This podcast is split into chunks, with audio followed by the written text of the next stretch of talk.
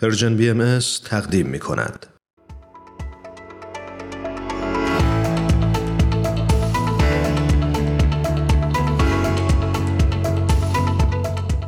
بهمن و فرانک عزیز به برنامه خودتون خوش اومدید. عزیزانمون درود میفرستم خدمتتون. خیلی خوشحالم صداتون رو دوباره میشنوم.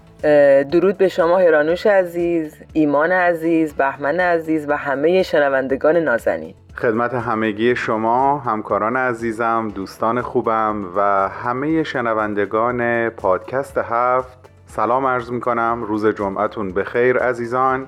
مرسی که با من و دوستانم همراه هستید. دوستان عزیزمون امروز موضوع ما نقش دین در دنیای مدرنه و ما داشتیم فکر می‌کردیم که دین یکی از عوامل ساختن تمدن بشریه. به نظر شما ادیان چجوری می‌تونن نقش خودشون رو در این راه ایفا بکنن؟ فرنک جان با شما شروع کنیم. بله حتما عزیز. خب بسیار موضوع جالبی است و پرداختن بهش خیلی مهمه برای اینکه در دنیا خیلی این اندیشه داره رواج پیدا می‌کنه یا پیدا کرده. از قبل کتاب های زیادی نوشتن در مورد اینکه مثلا دین افیون ملت هاست یا جنگ ها از دین شروع شده و اینها. که من فکر کنم این موضوع و موضوعات این چنینی را اگه بیشتر بهش بپردازیم منصفانه تر نگاه می‌کنیم به این ابزار. چون از نظر من دین و علم هر دو ابزاری هستند برای اینکه ما تمدن بهتری داشته باشیم برای اینکه ما زندگی راحتتری داشته باشیم و از این ابزار باید درست استفاده بکنیم. در واقع تحریف شدهش رو استفاده نکنیم اصلش رو استفاده بکنیم. چون دین حقیقی اومده به ما کمک بکنه که ما تربیت بشیم. ما از همه نظام های آموزشی استفاده می‌کنیم برای تربیت شدن. مثلا از علم استفاده می‌کنیم که بدانیم و تربیت علمی بشیم. دانش ما بره بالا. ما برای بدنسازی هم تربیت می‌کنیم. نمی همینطوری علکی بدن کسی ساخته نمیشه. برای تغذیه برای هر چیزی ما تربیت می‌کنیم. اون موضوع رو یا خودمون رو برای اون موضوع تربیت می‌کنیم که مثلا بدن بهتری داشته باشیم سلامتی بیشتری داشته باشیم علم بیشتر داشته باشیم. و تمدن انسانی فقط با علم یا با جسم تموم نمیشه. ما اون بعد معنوی خودمون رو هم باید به همون اندازه بهش بپردازیم. اگر نگم به همون اندازه به همون تناسب که به چیزهای دیگه می‌پردازیم. و این کار دینه. و اگر جز این استفاده دیگه ای نباید از دین کرد. مثلا من برای اینکه ثابت بکنم زمین دور ماه میچرخه یا ماه دور زمین میچرخه یا هر کدوم کار دین نیست. اونو نیارم وسط. از دین در مواقع دیگری استفاده بکنم. دین برای الفت و محبته. دین برای تربیت روحانیه و حالا اینجا باید بگردیم دنبال راهکارهایی که میشه از این ابزار استفاده کرد برای تکامل و ترقی روحانی. مرسی فرنک جان بهمن جان تو در این باره چی فکر می‌کنی؟ یه نکته ای که علم روانشناسی امروز در ارتباط با مفهوم درست واژه تربیت در اختیار مخاطبانش قرار میده این هست که تربیت اون چیزی نیستش که یک انسان نداشته باشه و کسی در مقامی بخواد اون خصیصه رو به او بده در واقع مثل کار باغبان میمونه که همه خصوصیات رشد و بالندگی برای یک بذر در نهاد اون بذر وجود داره. فقط باغبان باید محیطی رو برای اون بذر فراهم بکنه تا او بتونه همه اون امکانات و استعدادهای خودش رو برای رشد از قوه به فعل در بیاره. روح انسان که به اعتقاد کسانی که باور به بقای روح دارن بخش فناناپذیر وجود آدمی هست و تا ابد به رشد و حیات خودش ادامه میده. مثل همون بذری میمونه که همه خصوصیات رشد و بالندگی رو در وجود خودش داره. باغبان حقیقی خداوندی که این بذر یا این روح رو خلق کرده به همه خصوصیات اون روح آگاهه یعنی آگاه ترینه در واقع. چه به لحاظ تمام تواناییهاش برای رشد و بالندگی چه به لحاظ خطراتی که این بذر رو ممکنه تهدید بکنه و او را از رشد باز بداره آفتهاش رو می‌شناسه شرایط خوب آب و هوایی میزان کافی نور خورشید جنس خاک همه اون مواد تقویت کننده ای که باید به خاک اضافه بکنه برای که این ریشه پا بگیره توی خاک عمیق بشه و بعد ساقه رشد بکنه به سمت بالا. مجموع همه این توانایی ها و عواملی که این توانایی ها رو می‌تونه تهدید بکنه رو خداوند به عنوان باغبان این بذر یا روح ما انسان ها می‌شناسه.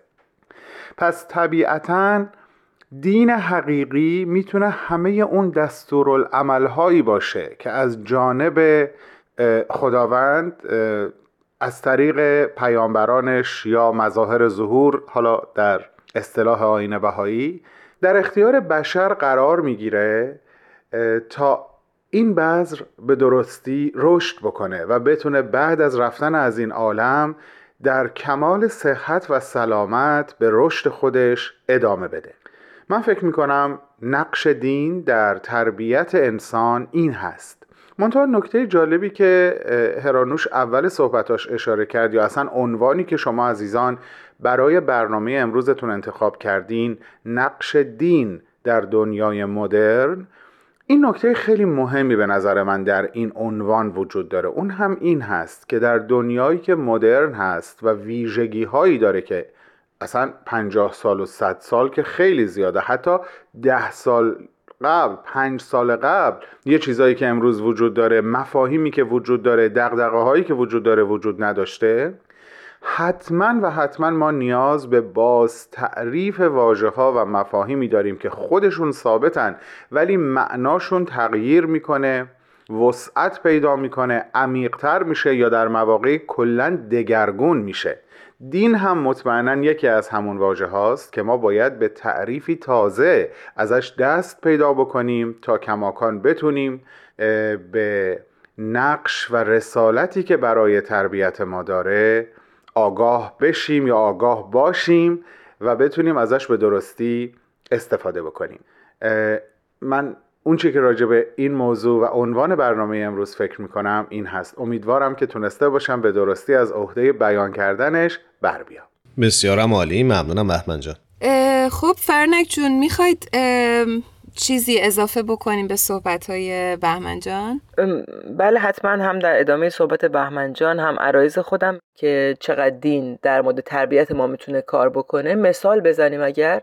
فرزن کلاس هایی که برای کلاس اطفال در دنیا جامعه باهایی داره انجامش میده. که درسته از جامعه باهایی میاد و بلافاصله ممکنه تو ذهن من این بیاد که خب این کلاس دینیه. ولی در واقع این کلاس های دینی نیست. اینها کلاس هایی که اون نقش سازنده دین رو در رشد و تعالی انسان ها استفاده بکنیم که از همون کودکی باید این نقش ببنده. اون الفت و محبت و عمیق بودن در زندگی و وسیع تر دیدن. چون مشکلات دنیا از خودخواهی و خودپسندی و منفعت طلبی و از اینها میاد ولی ما که از علم چیزی کم نداریم. پس چرا این بدبختی از کجا میاد؟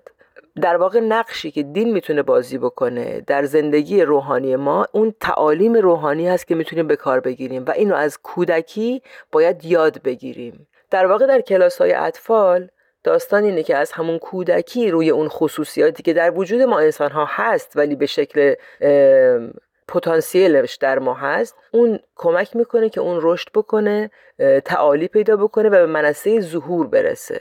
این کاری که ما در کلاس های اطفال می‌تونیم انجام بدیم و ربطی نداره که شرکت کنندگان باهایان یا مسلمانان چون درس دینی نیست. در واقع روحانی اخلاقی و همه ما انسان ها حتی بدون باور دینی ما در مورد تعالیم روحانی با همدیگه مشترکیم. یعنی چی؟ در مورد دوست داشتن احترام گذاشتن کمک کردن خدمت کردن دیگری را بر خود ترجیح دادن. به نظر من تمام انسان ها در این خصوصیات شریک هستن با هم دیگه. فرقی نمی‌کنه به کدوم سمت نماز می‌خونه اصلا نماز می‌خونه نمی‌خونه روزه می‌گیره نمی‌گیره. اینا فردیه. ما در تعالیم روحانی اجتماعی همه با هم شریکیم. و این کاری که دین حقیقی می‌تونه انجام بده. و ما می‌تونیم به واسطه کلاس های اطفال، گروه های نوجوانان، گروه های مطالعه و خیلی از این اقدامات به ظاهر ساده ولی عمیق استفاده کنیم و جامعهمون رو نجات بدیم.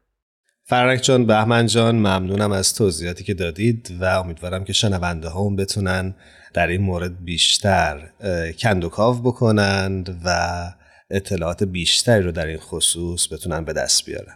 من هم ازتون سپاسگزاری می‌کنم و در آخر می‌خوام این دفعه هم ازتون درخواست بکنم که یک ترانه رو تقدیم بکنید به شنونده هامون.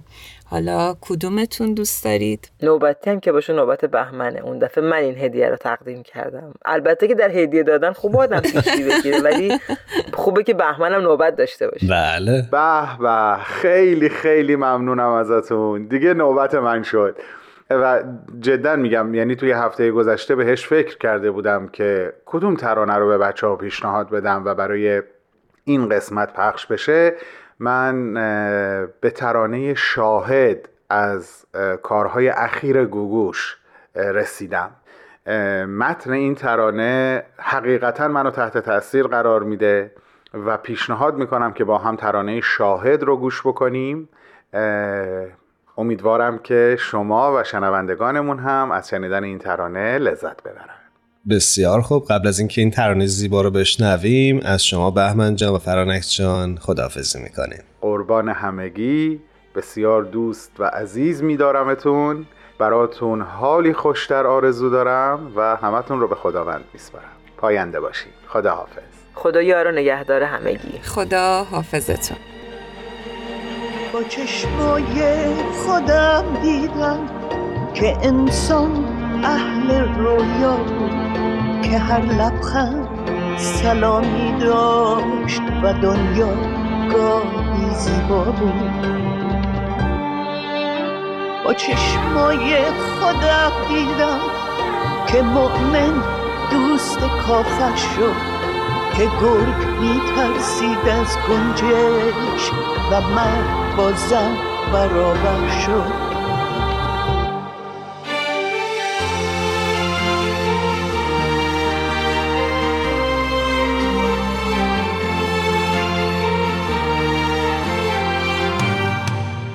چشمای خودم دیدم. درختی از تبر ترسی و تا فصل شکار می‌شد. دیگه آهو نمیخوابید خدا شاهد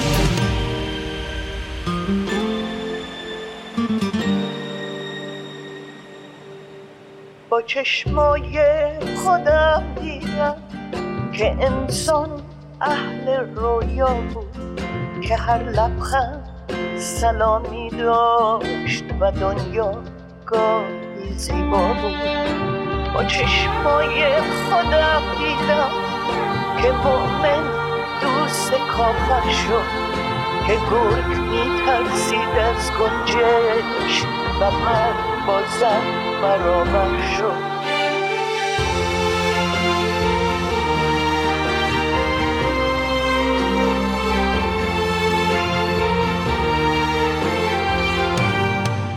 با چشمای خودم دیدم درختی از تبر ترسی و تا فصل شکار می‌شد دیگه آهو.